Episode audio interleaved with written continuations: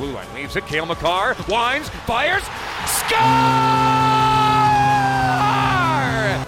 Now Rubido, top of the near circle, pass far side, wide open net. What a save made by Philipp Grubauer! Just outstanding stuff. I am Grub. And oh. Zadorov smash! oh my goodness! Yeah. What a bone crushing hit by Nikita Zadorov. And Howard has no idea what day it is, what time zone he's in, and he is slowly making his way towards the bench.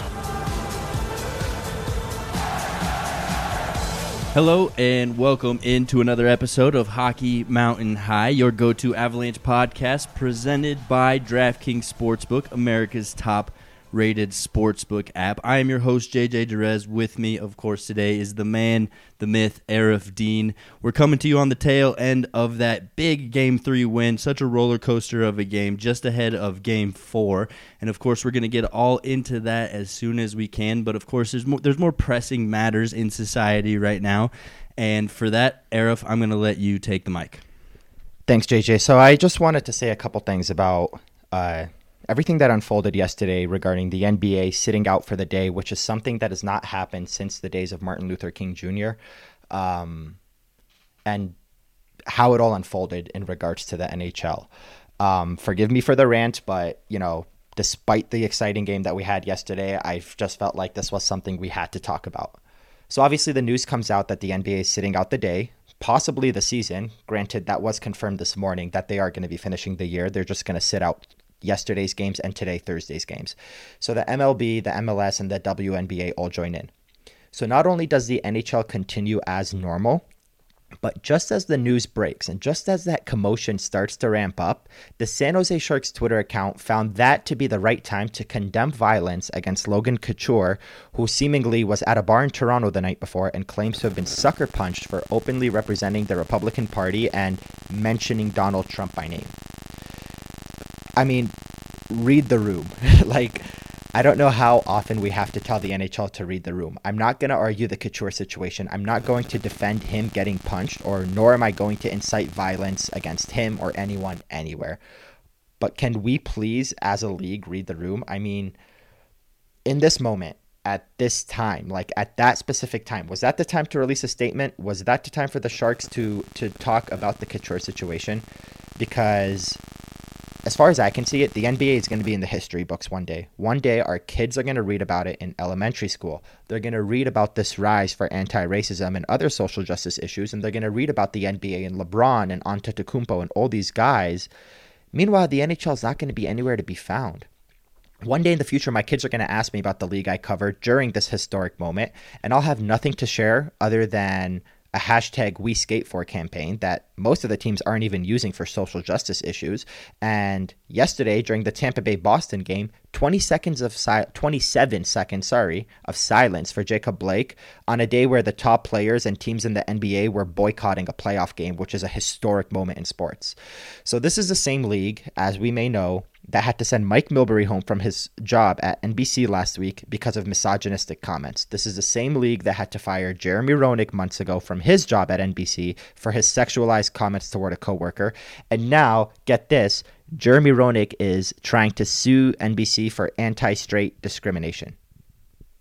Listen to that again. He is suing NBC for anti straight discrimination. The NBA is fighting for equality and one of the biggest names of our generation in hockey is suing NBC for anti straight discrimination.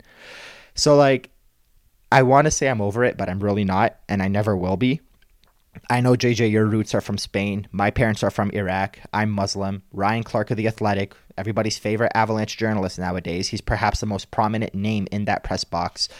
Uh, he's black, and, uh, you know, this league can't do any more to support him, to support you, me, Kadri, Bellemare, Dumba, the anti-discrimination, uh, the Hockey Discrimination Alliance. Like, it is what it is at this point, and uh, I hope the NHL wants to be on the right side of history, and I hope the players that want to be on the right side of history continue to fight the good fight.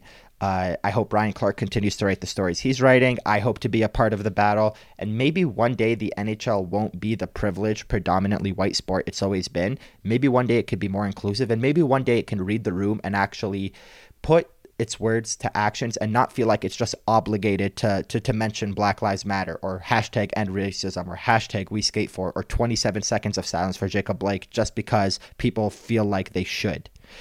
That's all I have to say. Let me hear your thoughts and then let's get to the hockey. Yeah, well said. Obviously, there's a time to talk about this, and, and this is that time. Um, you know, f- forgive us if this isn't your cup of tea. You could easily fast forward through this. I'm not surprised that the NHL is tone deaf on this. I don't think anybody is, just because historically that's the way they do things.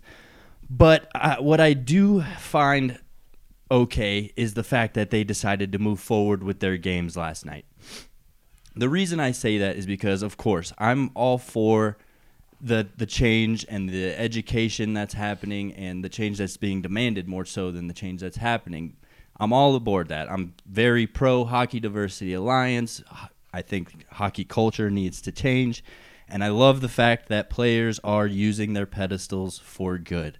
What I don't understand, though, is what is meant to be accomplished by missing games. I just don't think that really serves much of a purpose whatsoever. I mean, the game is just the game, and, and if they want to come out after the game and like we saw every single player last night do and denounce race, racism and make their stance heard.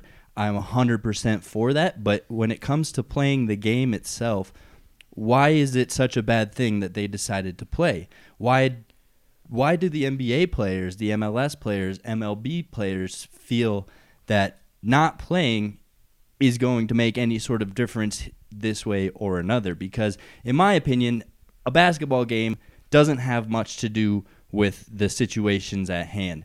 Yes, it's definitely, like I said, great that they're using their pedestal for it, but the game itself, I think, can be left alone. It's as simple as this. This doesn't really matter as much for the NHL, but this is how it is about the NBA. Black people don't have to entertain you while you advocate for their inequality. That's a post I saw yesterday on Twitter uh, or on Instagram, sorry. And that is the best way to explain it. If you're LeBron James, everybody's wearing your jersey. Every guy who is not in support of Black Lives Matter, every guy who may be racist, every guy who may be a white supremacist, every guy who may be on the wrong side of history has your jersey with the number 23 or the number 26 on it, and you're out here busting ass playing basketball for their entertainment in order to incite change, you have to do things that change culture, change action. Just like Nazem Kadri said yesterday, eventually the words, the the hockey operations that we do before games, eventually none of that matters if you're not actually taking action.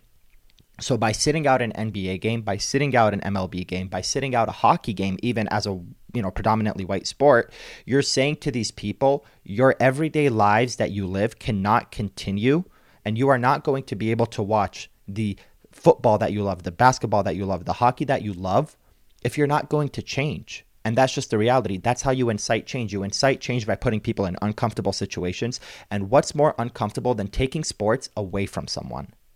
You take it away from someone until you realize do good, be good, do better, be better, or you're not going to have this thing that you love. And that's, to me, is the best way that players can use their platform to incite change. And I don't think it's something where you should actually cancel the rest of the NBA playoffs. And I'm glad they're not. I don't think it's something that the NHL necessarily, even yesterday, had to sit out its games. I just think that the NHL always does this thing where they're one step behind.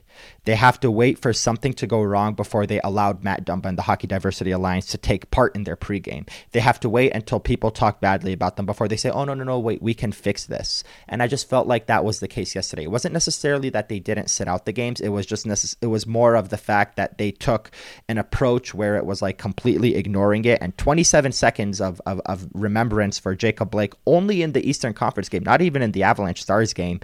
Uh, it just felt like they were doing it more because they were obligated, and at that point, doing nothing would have would have looked and sounded better for the NHL than doing something so small and minuscule. But that's my opinion on it. not playing games incites change because it takes something away from people and it says you can't have dessert until you finish your vegetables. I just think the people that they're trying to affect don't care. I think the people that they were looking to incite to make change probably went to bed nice and early, and didn't miss a wink of sleep because they couldn't watch basketball. They couldn't watch LeBron James throw down some dunks. So, you know, I just don't think the game itself has any relevance. I, I understand your point 100%, and I understand there's ripple effects too, where, you know, sponsorships start to get affected. The owners the start economy, to get affected. yes. The economy starts to take a hit. A lot of people work in concessions and do things. Obviously, we have none of that right now because of the pandemic, but there's a lot of people that trickle down effect hits a lot of people, and it's going to eventually hit the people that, yes, they're adults, they're stubborn, they may or may not ever want to change, but you're going to pay for your stance. You're going to pay for this country's systemic racism, and you're going to pay for that until it changes. And if that means, you know, ruining a Wednesday night of basketball, and like you said, they probably just went to sleep as if nothing happened, then then so be it. The Nuggets are are supposed to play today, game game six. They're down three to two in a series. And there's probably a bunch of pissed off Denver Nuggets fans in, in Denver right now thinking, oh, great. So now we don't get to play today. Now we have to wait till maybe Saturday, maybe Sunday. What the hell? The series has been ruined. Their flow is gone. The momentum from game five is gone.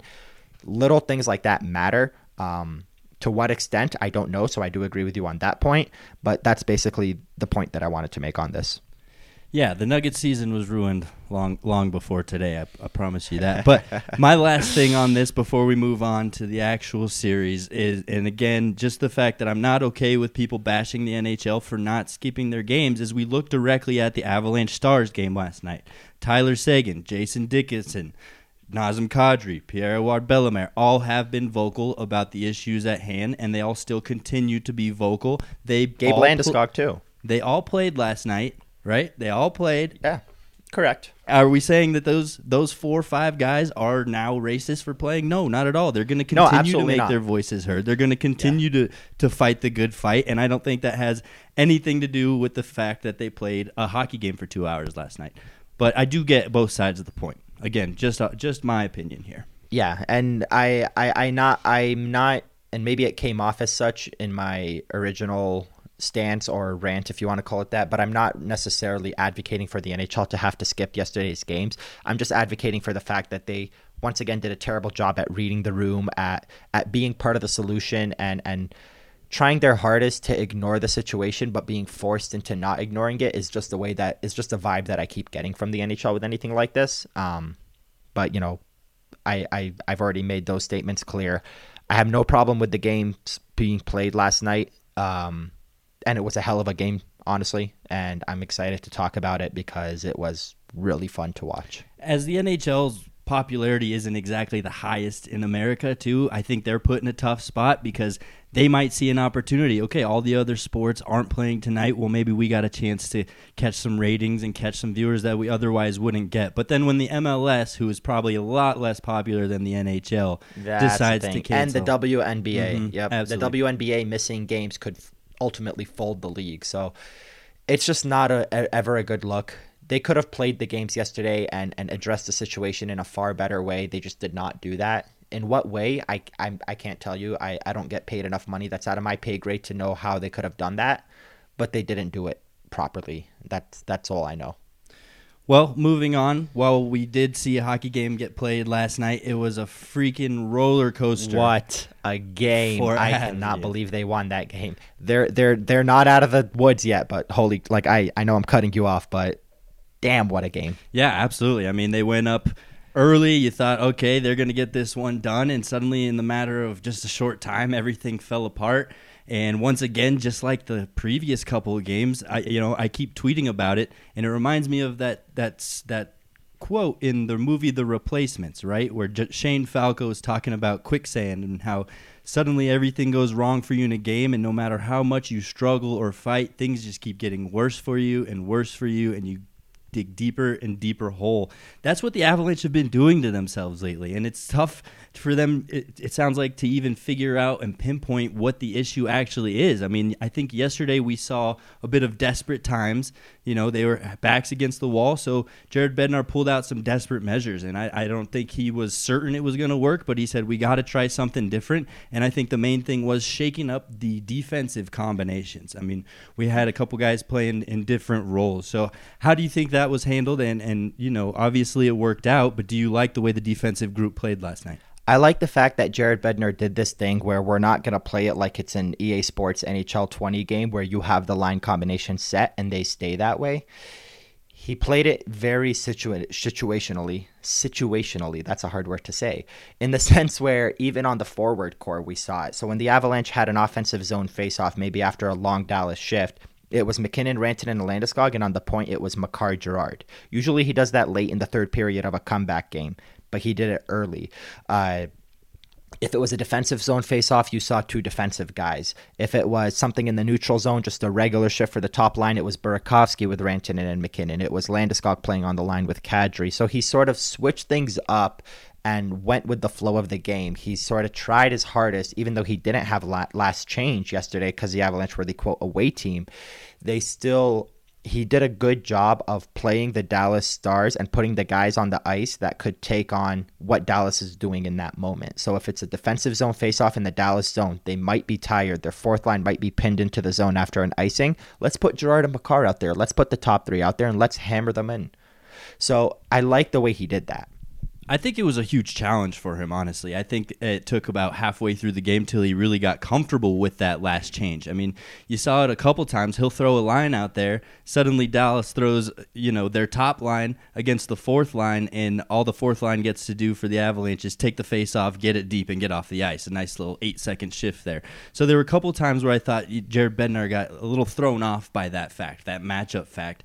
And I, I want to get into a little bit about matchups because I think that's the biggest issue right now now here in Avalanche land is we're all feeling like the Avalanche suddenly aren't the team we know. But it, I think the biggest issue here is just the fact that Dallas matches up well. I mean, matching up is such an important piece in hockey. That's why they make a rule directly for it, like you're saying, the last change rule for the for the away team. So we see Dallas, they were a tough matchup for the Avalanche all season long. So I don't think any of us should really be surprised by the fact that Dallas suddenly, you know, is beating them. I don't think it speaks to how great Dallas is, and I don't think it speaks to how bad the Avalanche are. I think they're both really so- solid teams. The Avalanche are better, have a lot of skill, but they're just facing up uh, against a team that just matches up against them well, simply. It's it's something I completely underestimated before the series began is just how good of an opponent Dallas is to Colorado and and and how much stronger they became with the fact that they suddenly can score goals. I mean, we've we've said this before. Unlike other sports, I mean, it takes one hot game from Eli Manning to beat the Patriots in the Super Bowl twice. It takes a hot week to eliminate a team in four games. It takes a hot two weeks to win a series that maybe you were not, you know, deserved to win, and nine times out of ten you wouldn't win. But that's the point that Dallas is at right now. It's not that the Avalanche have been playing bad. It's that Dallas has, well, the Avalanche have had some issues. I'm not going to downplay that. But Dallas is operating on all cylinders right now. Everybody is scoring. Everybody is pitching in. Their offense, their defense, their top guys are scary. Every friggin' time Pavelski, Radulov, Seguin, Benn, Roope Hintz, every time these guys are on the ice, you're worried they're going to score. Denis Gurianov, who's got seven goals. So they've caught the Avs at a great time.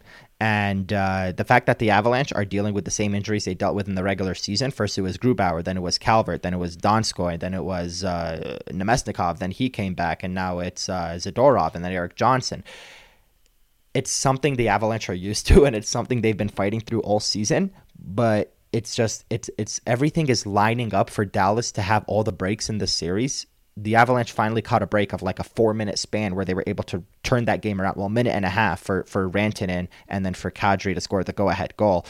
But this is gonna be a tough one, man. The Avalanche are not out of the woods. Game four is not guaranteed. This is gonna be a hard series for them to win. They have to dig deep and really gut this one out because all of the signs and all of the things that are happening are pointing toward a picture perfect ending for the Dallas Stars. I think so far what we've seen is just the simple fact that The goaltending isn't going to win you this series. The defense isn't going to win you this series. It's all on the forward shoulders right now.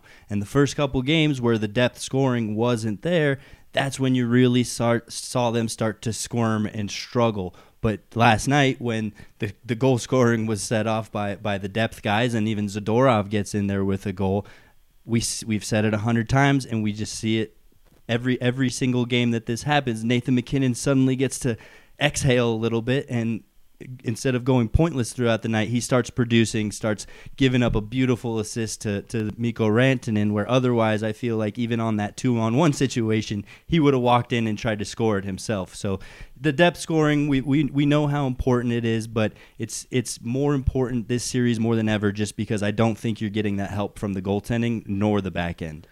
And and I love that you tweeted that yesterday that MacKinnon was sort of feeling like he had to do it all himself because – that's the best way to explain Nathan MacKinnon when he's put in these situations where he's the only one that's that's playing good, which he has been before game three.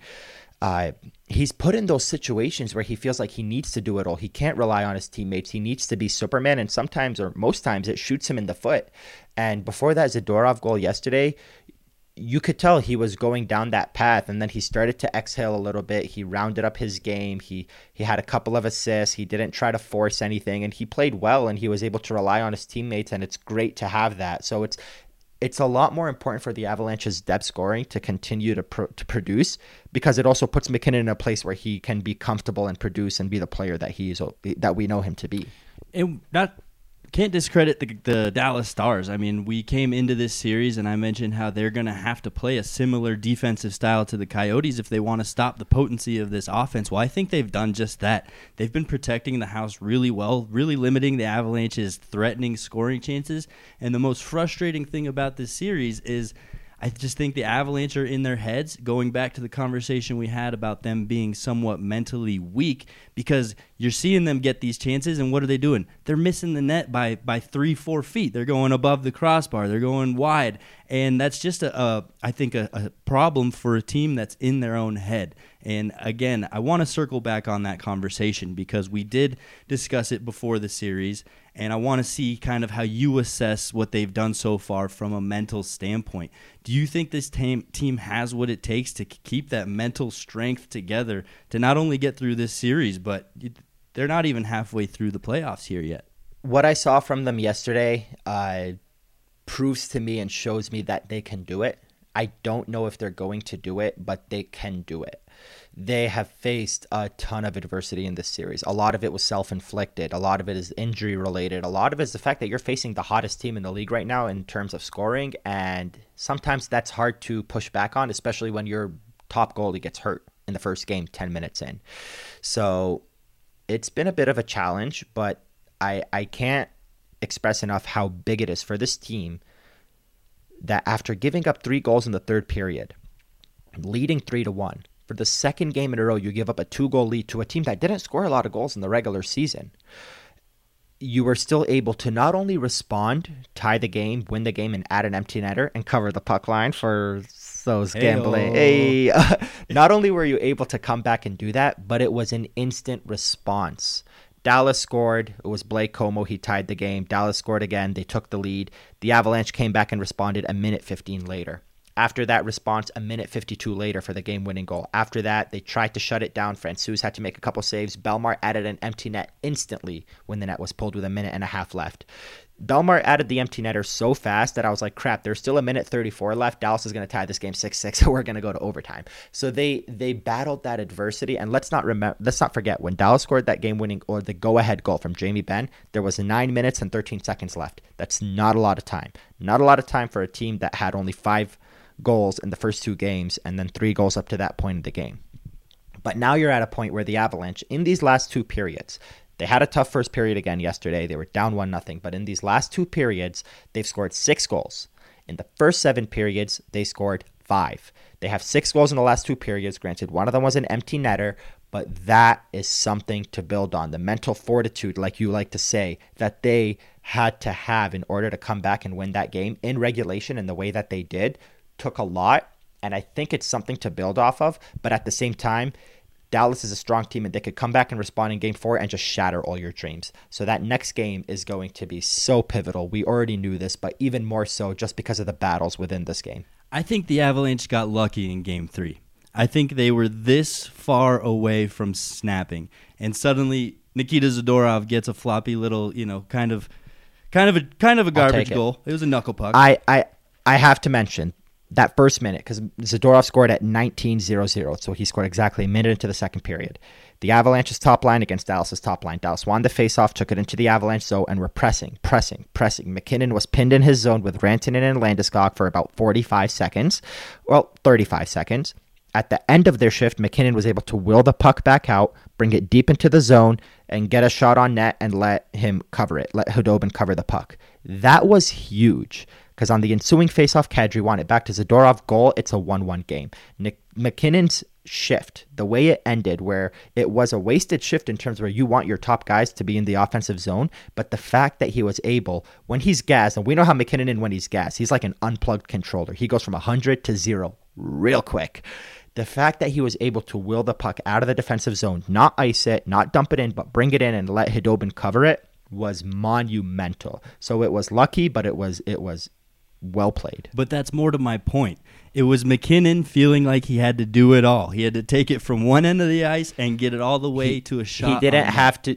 He didn't have to do it all. He just had to do half the work, and then Kadri won a clean face-off, which is a big part. Zadorov had a nice shot, which is a big part with traffic in front of the net. This is what you want from MacKinnon. You want him to be the reason why you win, but not the only reason. And that goal, he was not the only reason, but he was part of the reason. I understand your point, and you're being very positive about this, and I love that. But I got to take it the other way, and he. oh, I, it's how we always are. He was still feeling that pressure to get it done, and luckily that Zadorov goal went in. He got to exhale. Burakovsky puts one in shortly after, and suddenly MacKinnon's a new man. But before that goal, before that Nikita Zadorov goal, you're seeing the team really close to snapping and being frustrated and you know just getting after each other. I I would say, and then you go back to game two, all the way to the five on three that they had, and I think that's what really broke them. They had just gotten scored on on Dallas's 5 on 3. Suddenly they have a 5 on 3 of their own, but I think the momentum from Dallas's goal helped them kill that 5 on 3 and suddenly um, once that 5 on 3 was killed, the momentum for Dallas continued and they eventually took over the game and won. So, I just think they were so freaking close to being broken that they got saved by those couple of depth goals, one from a defenseman, one from a struggling Andre Burakovsky so far.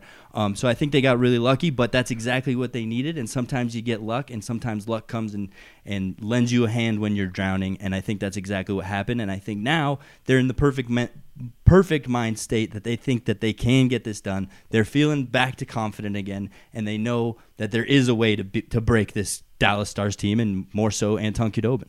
They scored six goals in the last two periods yesterday. MacKinnon didn't have a single one after three goals of the first five in the first two games.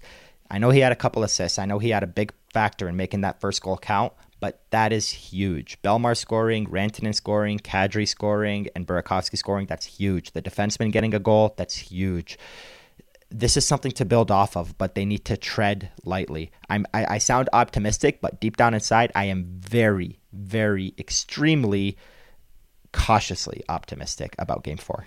Absolutely. I mean, game four is always so huge. The difference between being down 3 1 and being tied 2 2, uh, I don't even need to go into it that much. It's so obviously such a, such a big difference.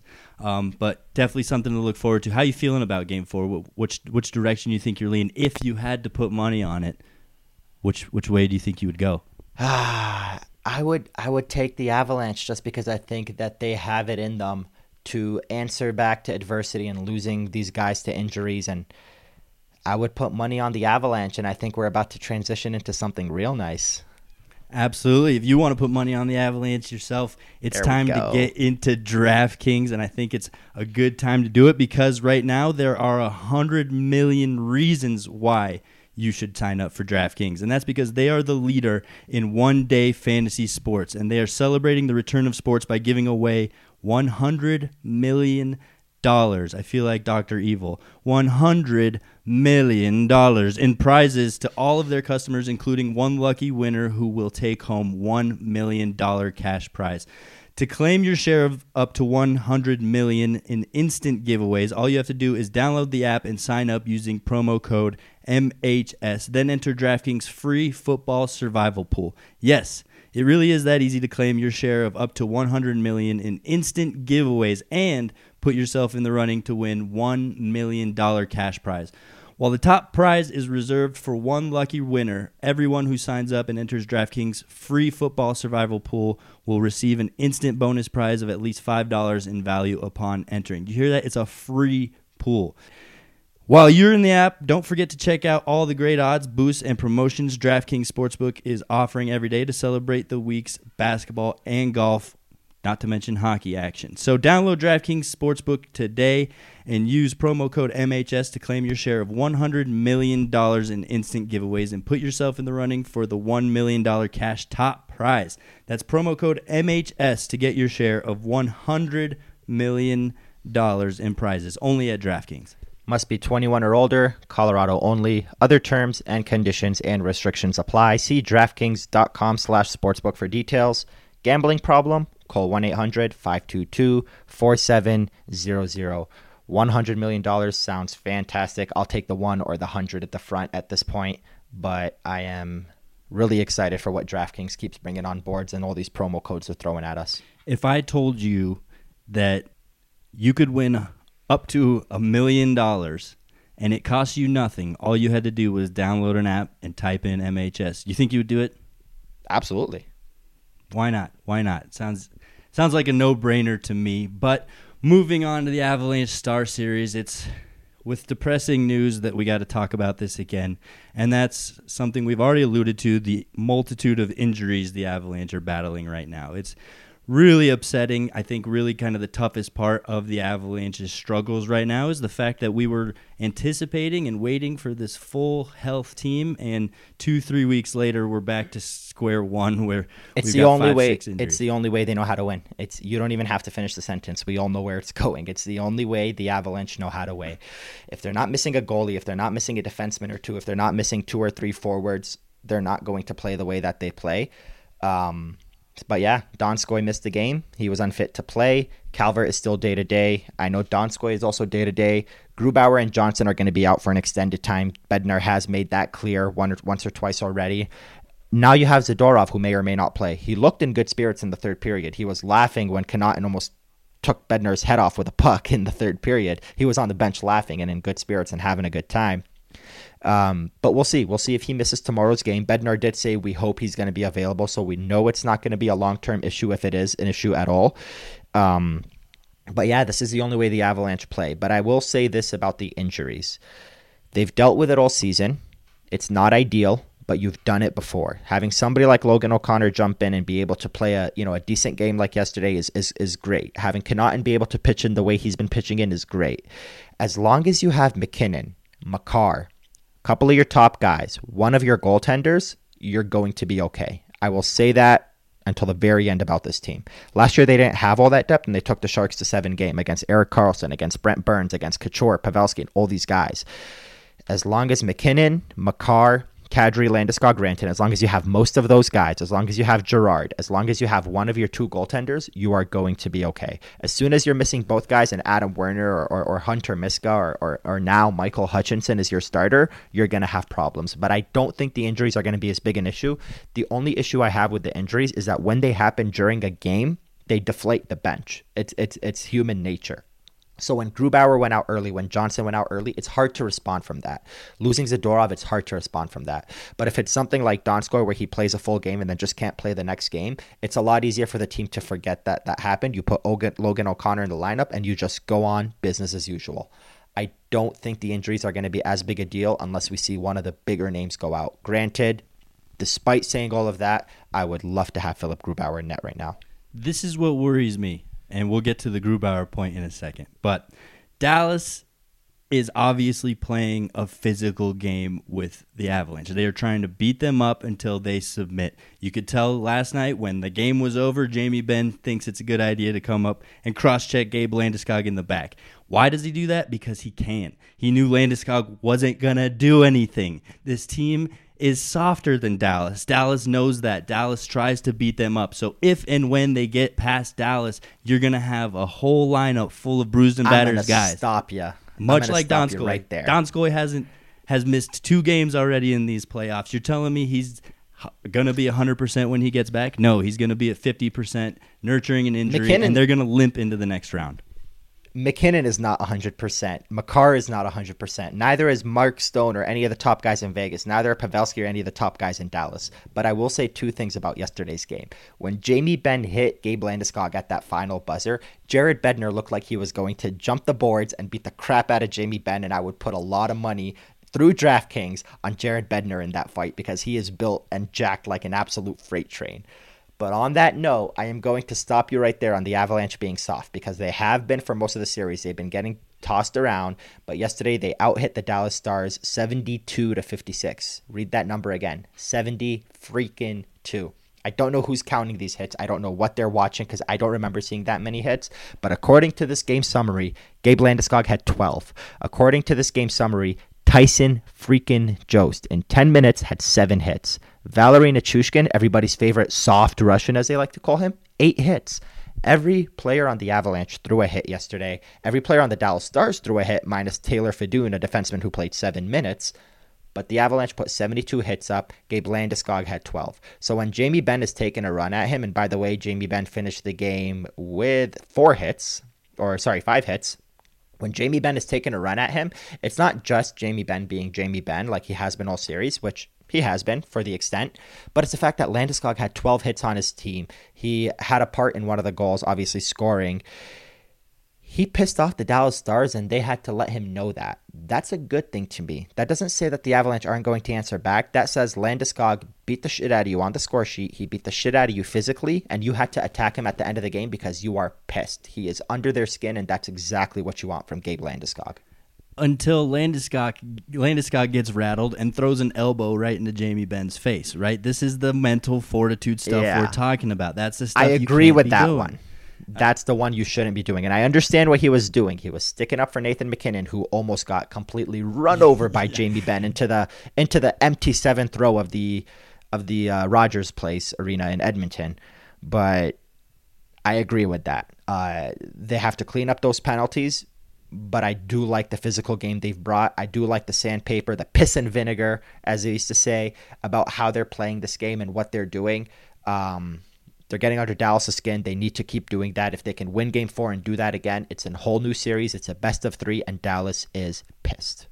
You got to love how much hatred is brewing on that ice, though, right now. I mean, it's so much fun seeing this playoff intensity and playoff fights again. You know, suddenly you start to hate guys that otherwise you didn't really hate it's just all stuff that you love to see from playoff hockey. So I, I, do like it in that sense, but I just think the Avalanche are getting bullied a little bit.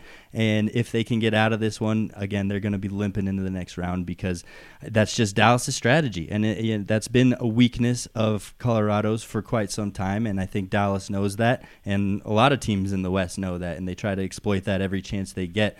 But you touched on it, so thank you for that on uh, Logan O'Connor and Kevin Connauton's play for the day as they stepped in and filled some roles.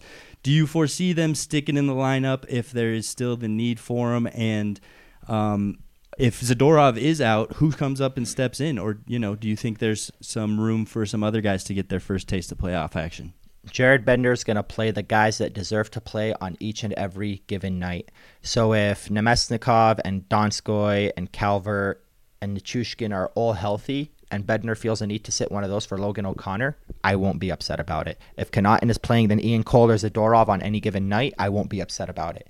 In regards to if Zadorov missed a game, who steps up? I would say Connor Timmins rather than Barberio, just because Barberio and Connauton offer similar games, so you want to see a, a, different twist. You want to see a different kind of player. Obviously, he wasn't the guy to replace Johnson, but I can see him as the guy to replace uh, Zadorov.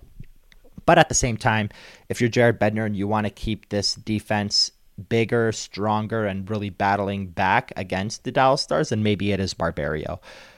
But on that note, the Avalanche have more depth than they've ever had. It's not Gabriel Bourque, it's not Brad Malone, it's not Cody McLeod. It's guys that are capable and able to play hockey games and provide and, and, and produce for you in the playoffs. And he's going to play the guys that deserve to be played, which is why when Donskoy was hurt yes was was out yesterday, my initial thought was he's sitting this guy to send a message. And then it was obviously confirmed that he was unfit to play. But it didn't surprise me the fact that if he was healthy, he was sitting as a healthy scratch because Bednar has made it clear that he will only play the guys that deserve to be played.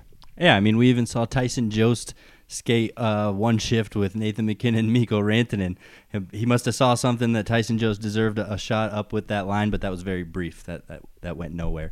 But yeah, I, I, I respect that fact about Jared Bednar. He always does that kind of stuff, which brings me to my next point, and he's in a real pickle with this one because not many options to substitute the goaltender. Um, Pavel Francouz, honestly, my biggest worry so far going into this game four. I think coming into the series, we all were very high on him, but what we've seen from him up to this point isn't exactly the Pavel Francouz we're used to. Um, I really think once he gave up the lead yesterday, you saw a look on his face that was just like, "Oh shit, I've let the guys down. Yeah, this is an absolute yep. nightmare." I know that feeling. The holy crap, I just let in some really bad goals. This is a nightmare. We just went from two up to now we're one down. So. Luckily, the Avalanche were able to bail him out. You even saw Cale Makar take a second to go over them, talk to him, talk to Francouz and say, "Hey, man, you're okay. You got this." You know, to pump him up, which I think is a bad sign. That just shows me how nervous he gets and how you know he's not exactly ready for the pressure of a playoff game. So. Pavel Francouz makes me miss Semyon Varlamov. Makes me wonder what would have happened if Semyon Varlamov and Philipp Grubauer were still the two guys here. It's it's hard to throw him completely under the bus and just you know forget about all he's done for the Avalanche, but it's also hard to support his play right now I asked Jared Bednar about it yesterday. It was the last question of the press conference of what he's thought of Francouz. And his exact quote, I tweeted it out, is I think he's been okay. I've seen him play better. He's had some tough saves to make and has made some big saves for us. There's a goal here and there that I'd like to see him have, which is very true. He made some exceptional saves yesterday, late in the second period. He made some exceptional saves when the Avalanche retook that 4 to 3 lead to keep the lead. But he hasn't always been making the right saves. So if you're going to keep having these six four five three games where you're going to win them win them then okay I'll, I'm, I'm all for it because he's making the saves at the right time to keep the avalanche ahead. But that's that wasn't the case in game two and that wasn't the case in game one after he came in. Granted it's hard to really judge him for that game. He only let in two goals and he came in you know the avalanche already down three to one or whatever the hell it was at that point. Um i think it was three to two maybe. I forget. But he hasn't been his best Hopefully he gets better from here. Hopefully the more games he gets, he gets his feet under him. Uh, as much as we want to miss Semyon Varlamov, who's doing good things with the Islanders, as much as we want to miss Philipp Grubauer, who's out, the reality is Francouz is our option right now.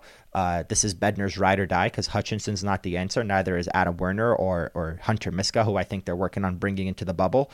So it's got to be Francouz, and they gotta they, they got to support him and, and do whatever they can to make him the guy. Yeah, and to just support him. Like I said earlier in the show, I don't think the goaltending nor the defense is gonna gonna win you anything.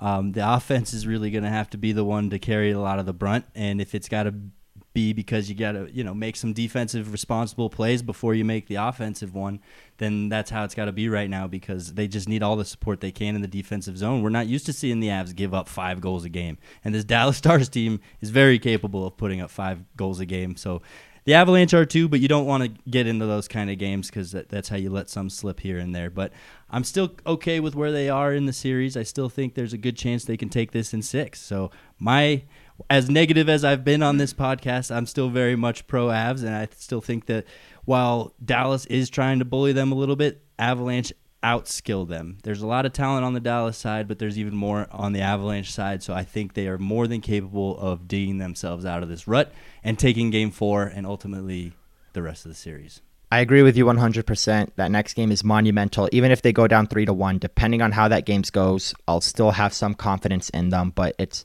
it's a fight to the bitter end. You don't lose until somebody wins four games. We've seen teams come back from 3 nothing. Thankfully, we don't have to hope the Avalanche do that because it's only 2 to 1 but the series is not over. Dallas knows it's not over, and if Dallas feels for a second on their side that they have the series in the bag, they're going to lose in six. So I'm excited to see it play out. I'm excited for game four on Friday. I'm excited for game five Sunday.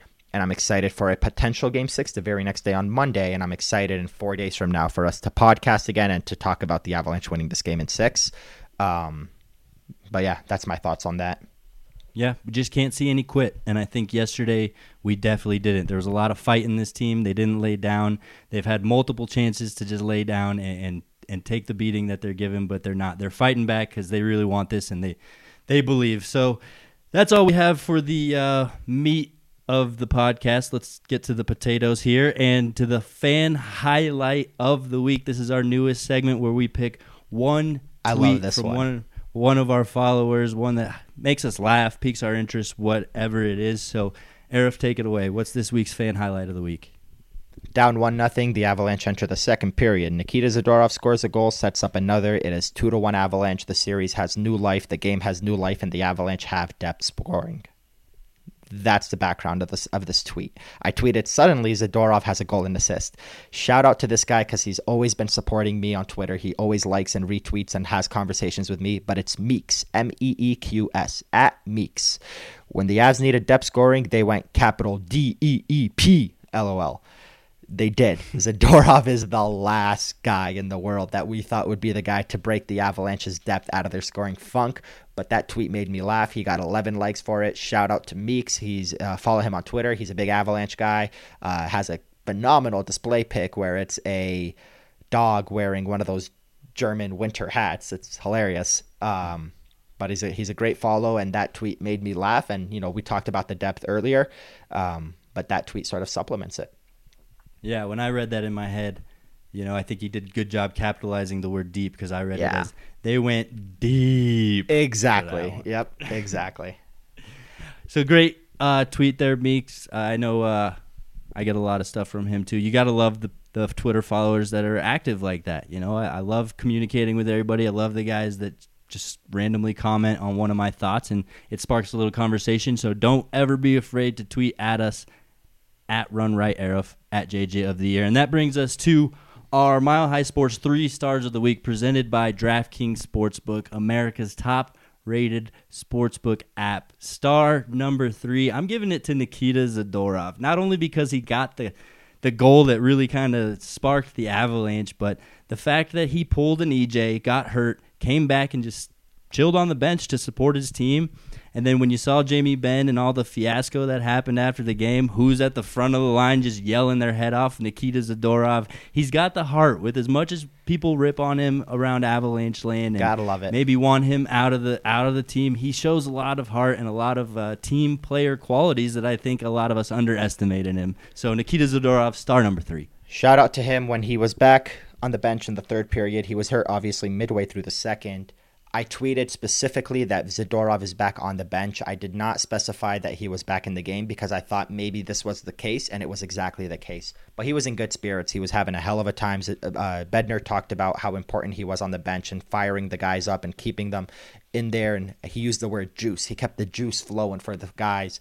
And uh, yeah, you'll love to see it. Hopefully, he's ready to go for game four because he really bounced back last game. I'm curious why you don't see that more often in hockey, honestly. I mean, maybe it's because a lot of players get seriously injured when they do get injured and just simply can't go and probably need medical attention. But you love the fact that a player comes out there and he knows what his role is now. He's like, all right, I'm done on the ice. I now have to contribute on the bench and I need to keep the hopes up and I need to keep that juice flowing. And you love to see it. You just love it. And and I like the fact that Zadorov did it. And I'm not going to sit here and bash EJ for it. He was in a lot of pain, but I love the fact that Zadorov came back to the bench in good spirits, was smiling and laughing when Connauton almost hit Bednar, and was just sort of in a in a good mood the entire time. EJ, you can tell he was sitting on the bench, kind of like straight faced, hurt, upset, bummed, all the feelings and emotions that go with being mm-hmm. injured during the playoffs.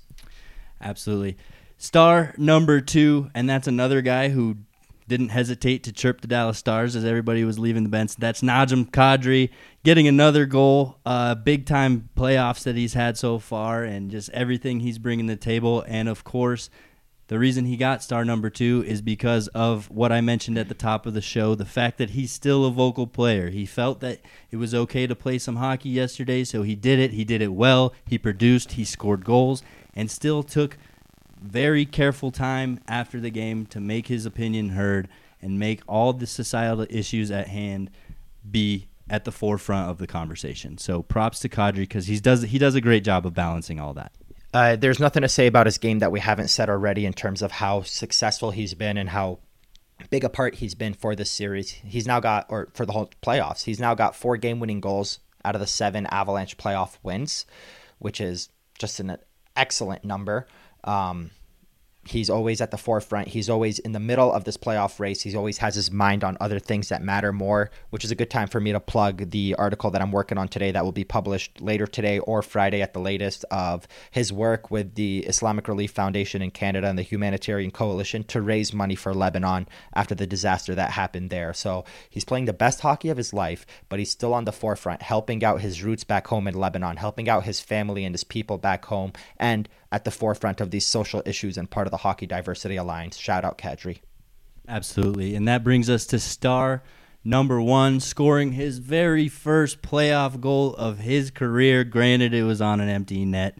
Pierre Edouard Bellemare gets star number one, but not only because of that goal, but I just love the way he's playing. He's first on the forecheck all the time, and when he isn't on that forecheck, his stick is active. He's knocking pucks loose. He's making things happen. It's not just him skating 100 miles into the defensive zone and laying a meaningless hit. He's being productive with what he does on the forecheck, and I think his forecheck alone is really making a lot of noise and bothering, making the, the Dallas Stars uncomfortable. So I love what Pierre Edouard Bellemare's brought being on the fourth line, you don't get too much credit. So I know he's going to be so happy to hear he got star number one from Hockey Mountain High this week. He's going to be ecstatic. But on a serious note, he's been awesome. There's a reason why, talking about the Avalanche's depth, we've always been talking about the middle six needing to step up. It's because the fourth line has been great. Bellemare, Nieto, Calvert before he got hurt now O'Connor, he's been great too. So shout out Bellemare. I'm glad to see him score his first career playoff goal. Even if it was an empty netter, he deserved it, and he's he's playing a big part in this game and in the series for the Avs. Yeah, like you mentioned earlier in the show too, it wasn't just an empty netter. It was a big empty netter. There was plenty of time left on the clock, plenty of time to ruin our puck line too. So, that being said, don't forget to draft. Don't forget to download DraftKings. And other than that, that's all we really have on the docket for today. So I hope everybody goes out there and enjoys Game Four. I hope it's okay on your hearts. Nobody has a heart attack during that game, but and uh, you know it's not as much of a roller coaster that Game Three was. But just looking for Avs wins, right, Aarif?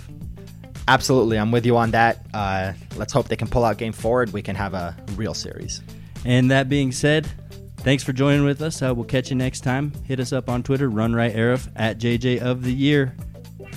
Hockey is for everyone, and we at you.